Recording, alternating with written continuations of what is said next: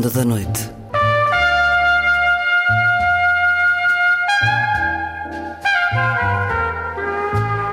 Com Luís Caetano.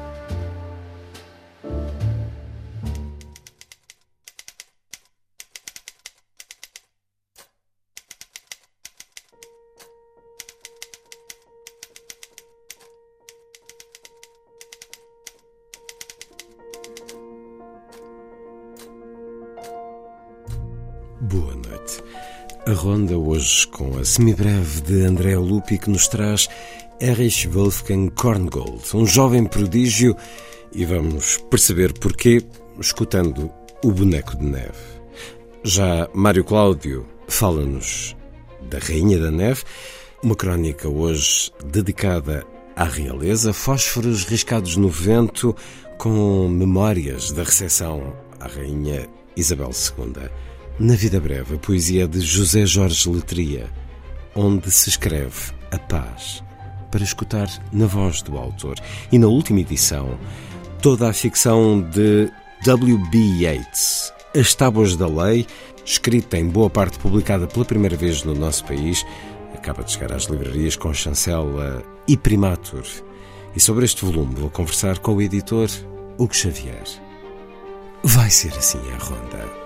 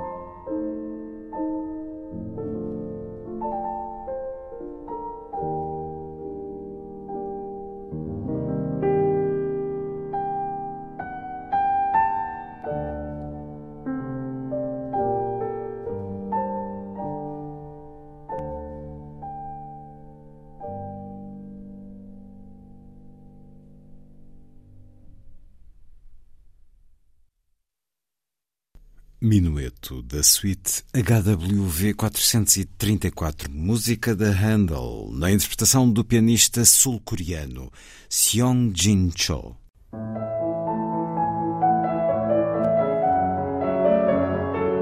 Fósforos riscados no vento.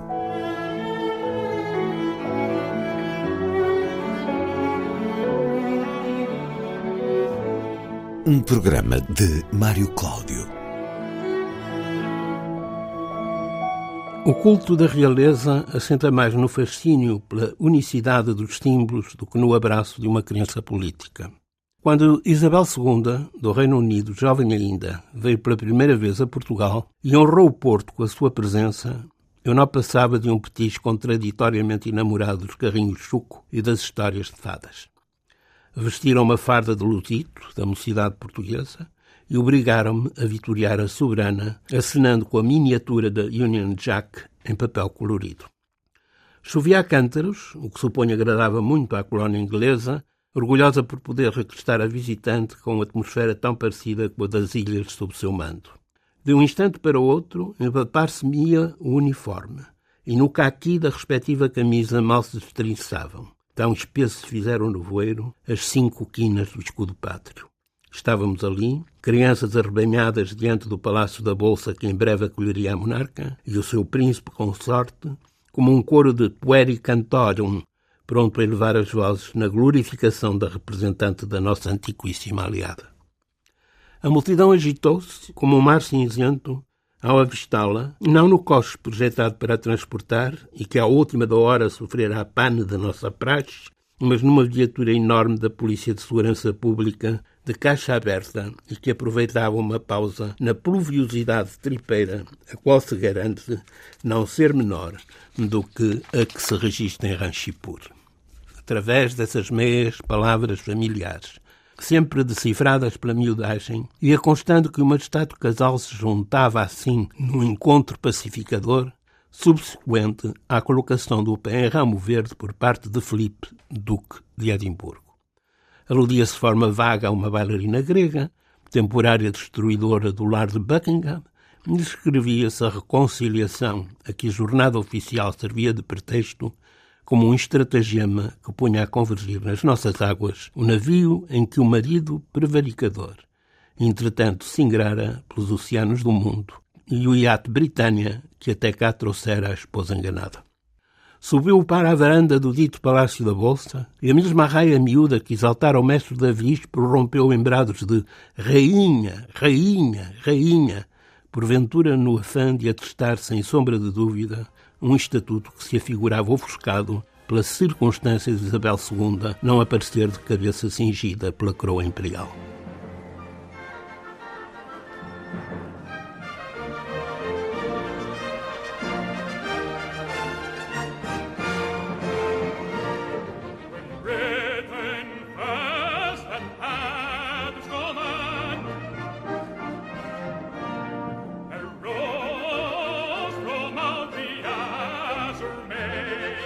Voltei a casa com forte resfriado, pelém como era nessa fase anterior ao advento dos antibióticos.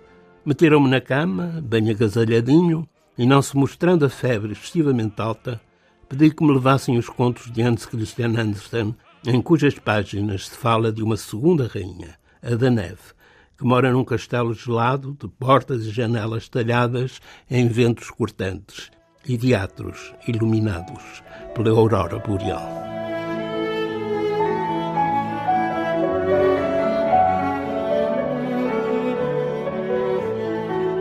Fósforos riscados no vento. Um programa de Mário Cláudio.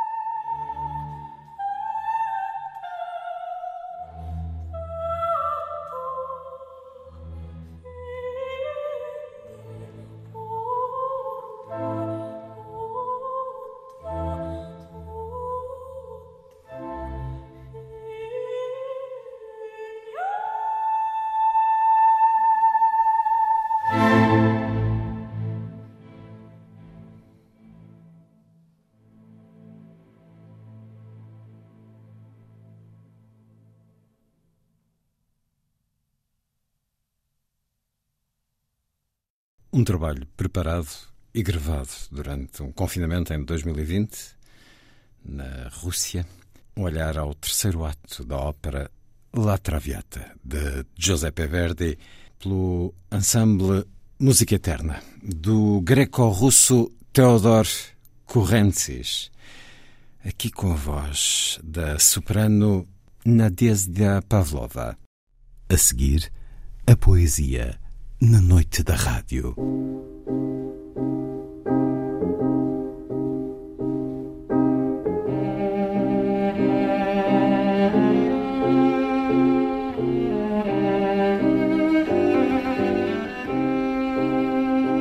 A vida breve.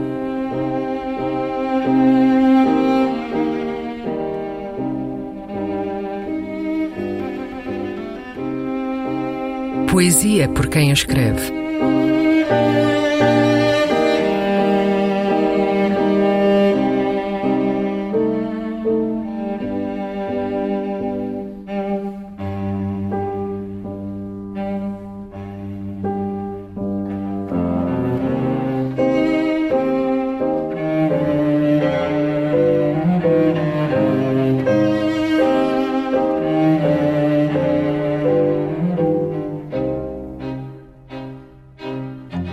Onde se escreve a paz. Um poema de José Jorge Letria.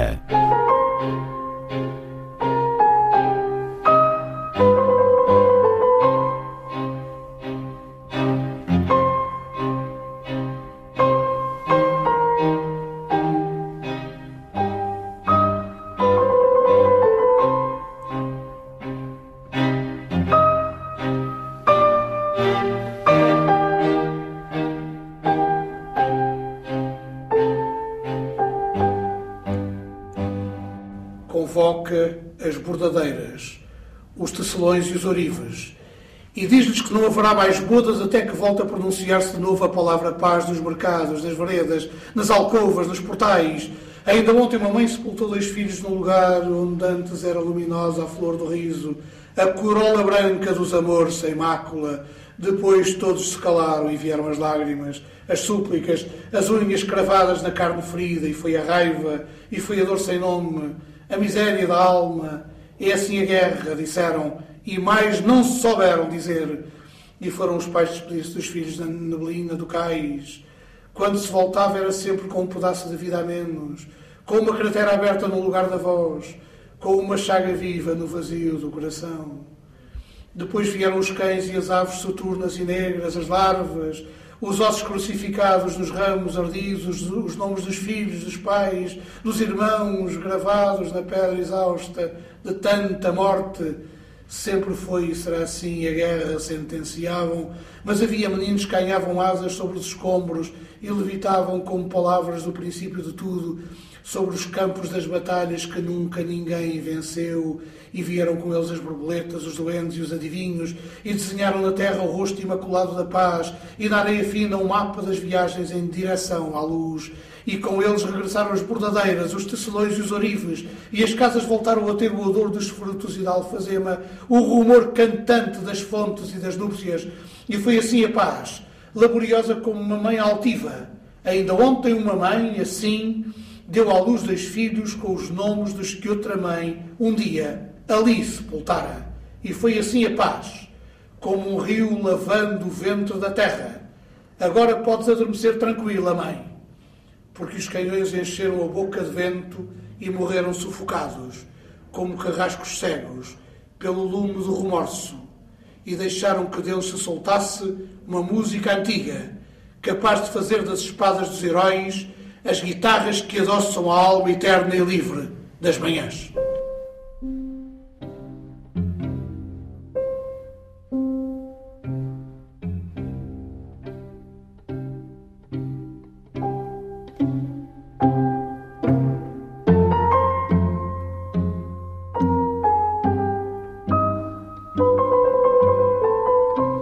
Vida Breve, um programa de Luís Caetano.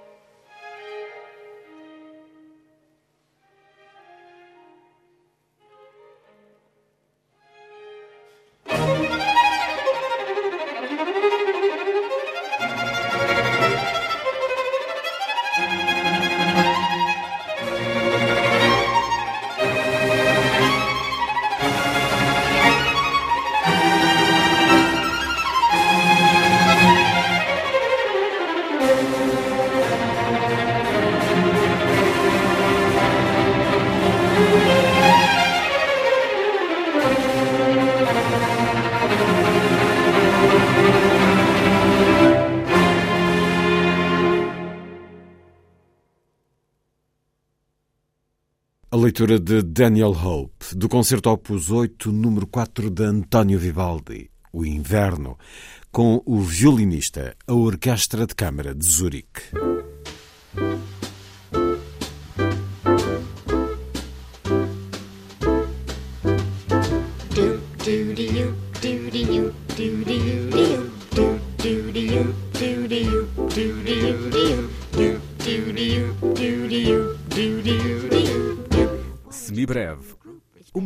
De Andrea Lupi.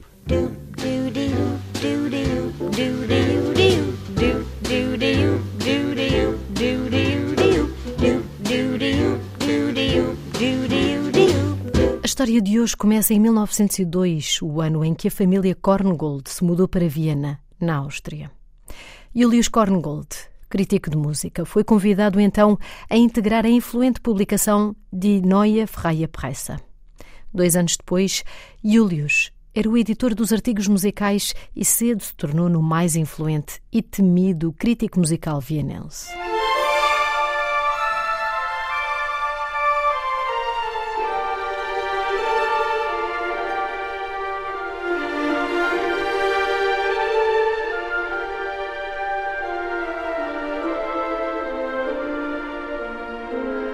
O filho de Julius Korngold, o pequeno Erich, nasceu em maio de 1897 e terá começado a marcar tempos aos três, a tocar piano aos quatro e a escrever música aos seis, um ano depois da família se ter mudado para Viena.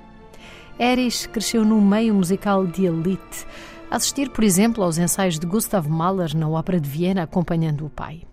Podia ter tido acesso aos melhores professores, mas aparentemente nunca teve mais do que uns básicos ensinamentos de piano. No entanto, a sua relação com o teclado era orgânica, tinha uma total fluência pianística.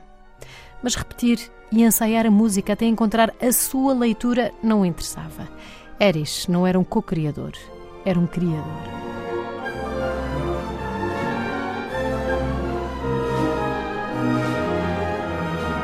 O facto de Erich Korngold ser filho do mais temido e influente crítico musical era uma faca de dois gumes. Por um lado, cresceu no meio, conhecendo e privando com os melhores da música. Por outro, estava sujeito a críticas e más línguas. Afinal de contas, os seus sucessos eram batota, era o pai que escrevia a música e dizia que era do filho. Imagine-se que até tinha tardiamente colocado o nome de Wolfgang pelo meio só para fazer paralelo.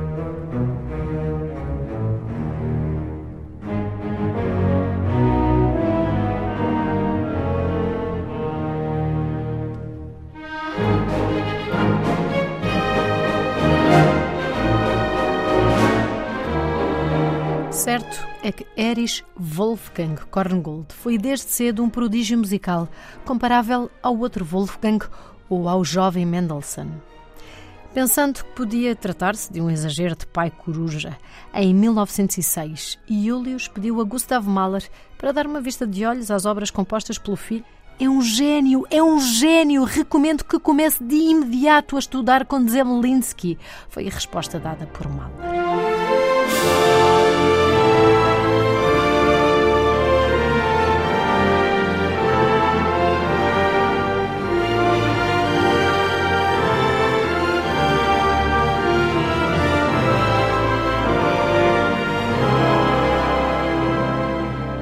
Cedo, Erich calou as infundadas más línguas. A sugestão de Mahler foi frutuosa e o jovem Erich, então com 11 anos, compôs o bailado O Boneco de Neve. Inicialmente composta para piano, a obra conta uma história de amor com as figuras da comédia dell'arte. O desgraçado Pierrot, que, apaixonado pela Columbina, a quer libertar do jugo do tio Pantalone. Para isso, arranja uma tramóia com um boneco de neve, com o qual engana Pantalone e salva a sua apaixonada, isto com um final feliz. Já orquestrada a música, o bailado do jovem Korngold foi estreada na Ópera de Viena a 4 de outubro de 1910, ou seja, apenas uns meses depois de ele ter celebrado 13 anos de idade, e foi um retumbante sucesso.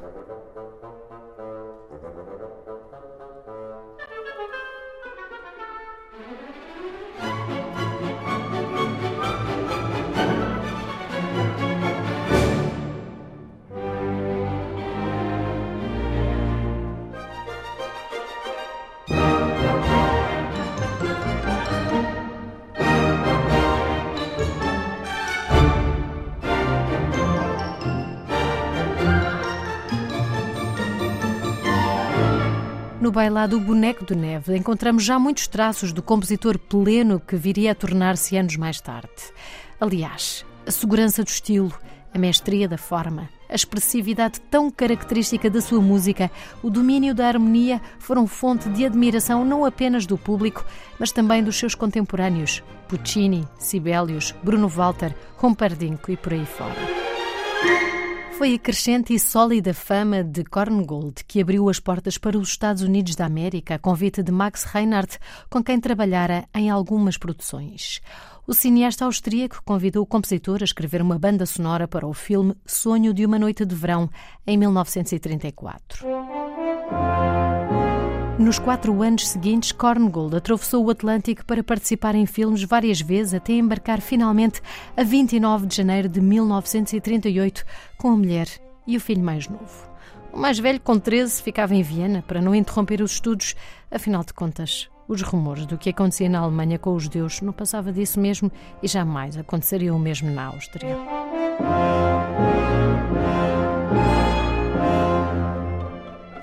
A 12 de março, menos de dois meses depois, Hitler chegava à Áustria. O pai, Julius, e a sua mulher e o neto conseguiram o visto para o último escape possível. A família Korngold, judaica, já reunida, começou uma nova vida nos Estados Unidos da América, onde Erich Wolfgang Korngold marcou toda uma estética de música para filmes ao longo de uma vintena de obras.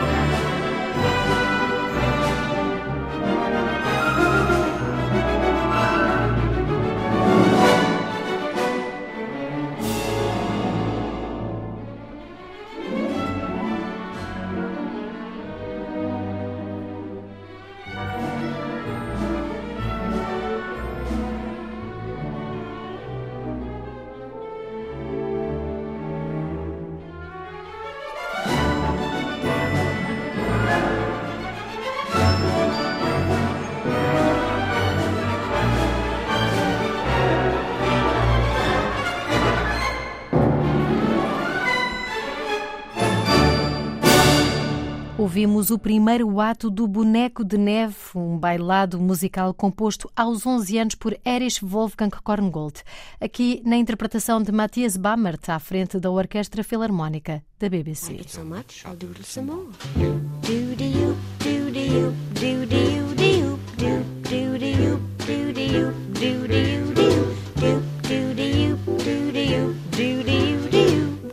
All through.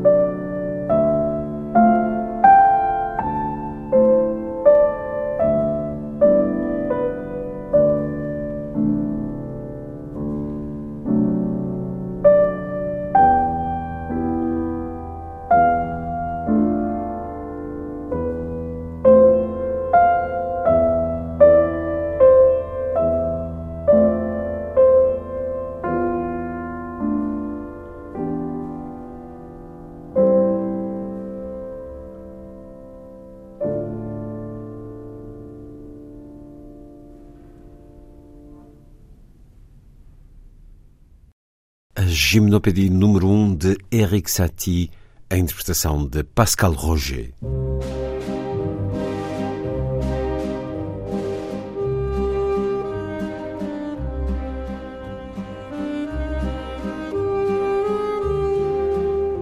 Última edição.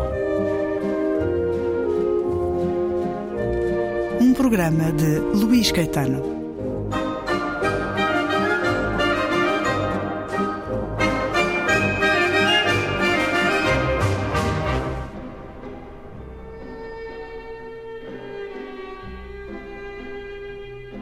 Em breve partirei. E irei a muitos lugares para conhecer todos os destinos e acidentes. E quando voltar, escreverei a minha lei secreta naquelas tábuas de marfim, tal como os poetas e romancistas escreveram os princípios da sua arte nos seus prefácios. E quando eu ficar a saber qual o princípio da vida, que só pode ser descoberto por meio da imaginação e do instinto que devo transmitir, hei de reunir os meus discípulos para que descubram a sua própria lei no estudo da minha, tal como os poetas e pintores descobrem a sua forma de expressão ao estudar algum mestre. Ainda não tenho a certeza de nada, a não ser isto. Devo tornar-me totalmente vivo, ou seja, totalmente apaixonado, pois a beleza não é mais do que outro nome para a paixão perfeita. Criarei um mundo no qual toda a vida dos homens estará articulada e simplificada, como se 70 anos fossem apenas um momento, ou como um salto de um peixe ou o desabrochar de uma flor. Ele não parava de um lado para o outro e eu escutava o fervor das suas palavras e observava os seus gestos entusiasmados com alguma preocupação. Estava habituado a ouvir as especulações mais peculiares, as quais sempre me haviam parecidas tão inofensivas como o gato persa que se me cerra aos seus olhos meditativos e estica as suas longas garras diante da minha lareira. Mas agora eu queria defender a ortodoxia, até a mais anódina. Todavia, não me ocorreu nada melhor do que dizer não é necessário julgar todos segundo a lei, uma vez que também temos o mandamento cristão do amor. Ele virou-se e disse, fixando-me com olhos ardentes: Jonathan Swift concedeu aos cavalheiros desta cidade uma alma, ao odiar o seu próximo como a si mesmo. Seja como for, não pode negar que pregar uma doutrina tão perigosa é aceitar uma terrível responsabilidade. Leonardo da Vinci, retorquiu ele, disse esta nobre frase: a esperança e o desejo de regressar ao nosso estado anterior são como a atração da traça pela luz. E o homem, que com perpétua ânsia espera cada novo mês e cada novo dia, convencido de que aquilo pelo qual anseia sempre chega tarde demais, esse homem não percebe que aquilo pelo qual anseia é a sua própria destruição. E é um certo de as Tábuas da Lei, seguido pela Adoração dos Magos, que estão no livro As Tábuas da Lei, ficção completa de W.B. Yeats, William Butler Yeats, o poeta, dramaturgo, ensaísta e ficcionista.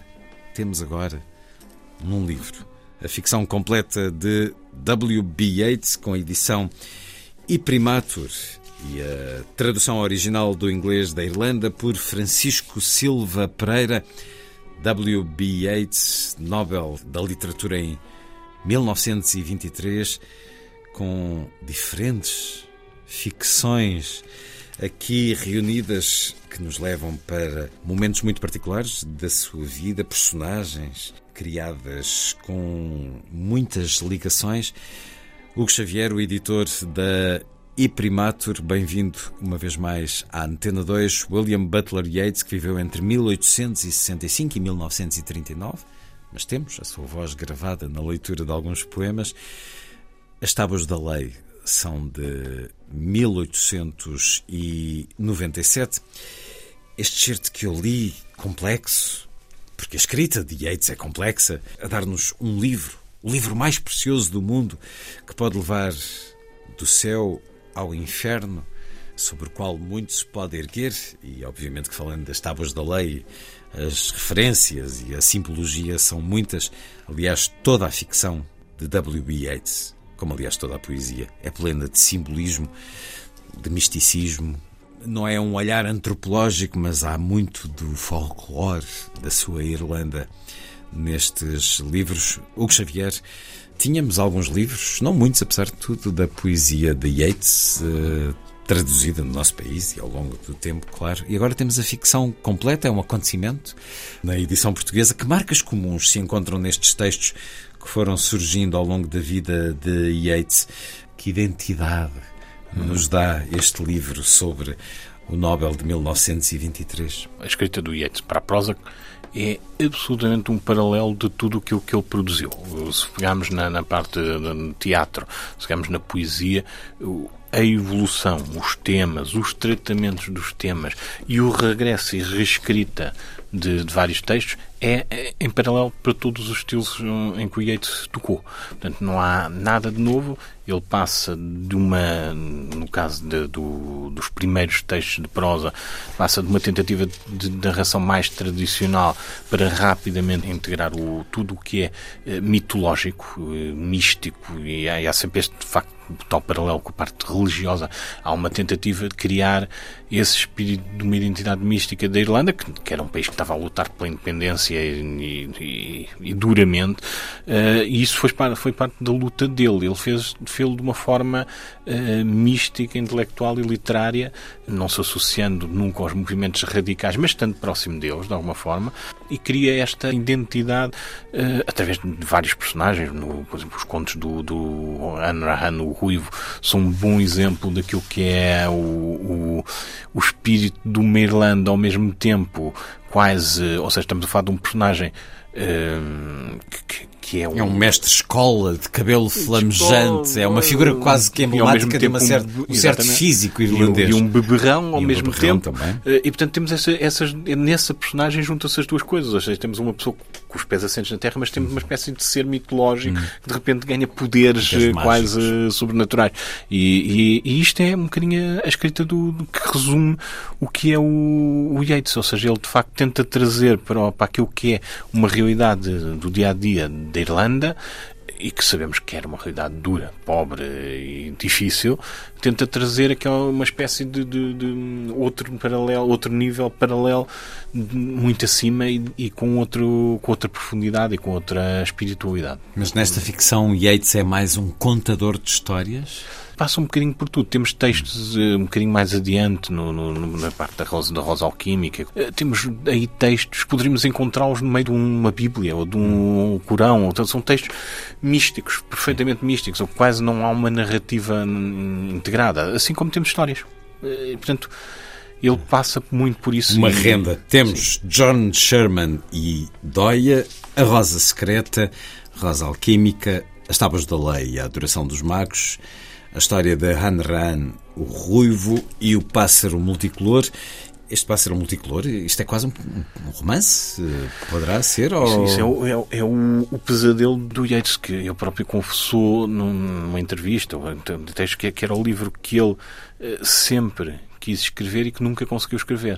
Uh, há quatro versões que são conhecidas. Ele reescrevia muito, não é? Ele reescrevia completamente. Toda, toda esta ficção na sim. vossa indicação uh, do livro tem as versões, a versão, sim, sim, versão de um certo ano, porque existem outras. Sim, e, e, é muito difícil fazer a seleção do, do porquê, uh, qual escolher, porque, porque basicamente ele reescrevia não no sentido de, de alterar a base, mas reescrevia para acrescentar aquilo que era a última, o último tema que ele tinha querido acrescentar ao seu texto. Se fosse a, parte mais de um nacionalismo mitológico, que era uma parte mais uh, do hermetismo ligada à, Golden Dawn, portanto, todas estas coisas ele foi acrescentando em fases da sua vida. E ele voltava aos textos originais para acrescentar essas dimensões.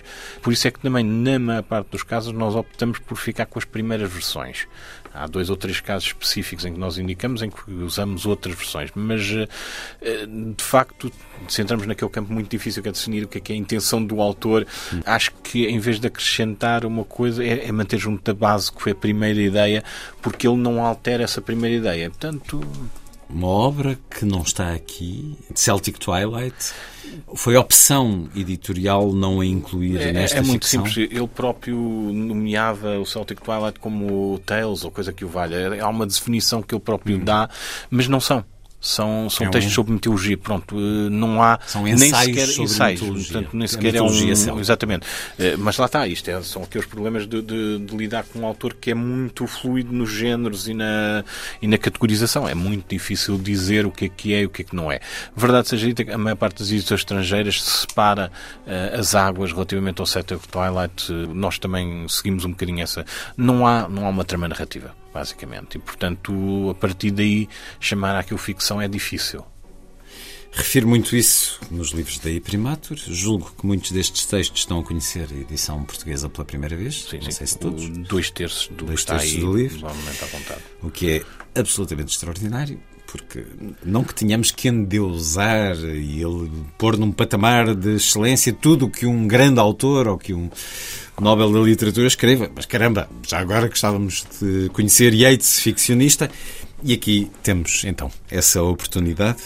Este Yeats sonhador, mágico, místico, simbólico, e é muito curioso encontrar às vezes evocações de, de alguns dos seus poemas mais conhecidos, esta ligação que ele tinha à ficção e que se espraiou ao longo de décadas eh, com estes personagens, alguns particulares, como Han Han, o Ruivo, eh, John Sherman. O facto, digamos, é, já foi uma, uma, uma, situação muito difícil. Temos quatro versões de um, de um romance inacabado. Do Pássaro Multicolor. Uh, todos eles muito diferentes. Uh, ou seja, todas as versões ele aborda de uma forma diferente. É uma tentativa de ficcionalizar, uma tentativa do Ia de ficcionalizar a sua própria vida. Portanto, é um romance autobiográfico, mas em que os mesmos eventos nas quatro versões são tratados de forma totalmente diferente. Existe apenas uma versão publicada eh, que faz exatamente a, a comparação das quatro versões, mas isso seria, eu penso que excessivo e, e, e uma tarefa complicada, mas, mas que permite fazer exatamente o, aquilo que é uma espécie de análise retrospectiva da ligação muito clara da, do, de Yates com a sua especificidade e com, sua, com, os seus temas muito específicos, mas a proximidade com o Pessoa, com o Fernando Pessoa. E, e vem, curiosamente, daquilo que o Fernando Pessoa nunca fez, que é uma, uma prosa hum, autobiográfica, por, por, por, assim dizer. Tem essa, essa perspectiva muito, muito interessante. Tá, obviamente que eles são uh, contemporâneos e, e, tiveram ligações com várias coisas. Aliás, os mesmos fascínios. O Fernando Pessoa também andou, uh, como sabemos, nos misticismos e, e propriamente com, a falar com Alistair Crowley, portanto estamos a falar de, de, dos mesmos eh, das mesmas aventuras e das mesmas experiências vamos dizer assim. Uh, mas, mas é, eu penso que é uma coisa muito do começo do século e com paralelos muito engraçados no sentido em que o Yeats está a batalhar por uma independência do, de um país e de uma mitologia, uh, ao, ao, passo que o Fernando Pessoa está a lidar com a perda de, uma, de um país ou de um império, de uma mitologia. Uh, portanto, são sentidos inversos, mas encontram-se naquele momento. Tem, tem, acho que são coisas muito interessantes para, para se pensar, basicamente.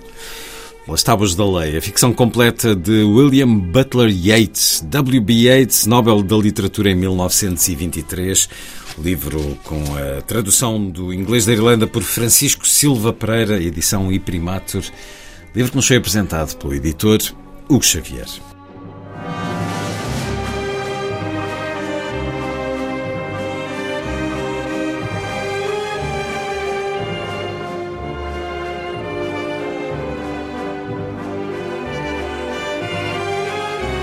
Última edição.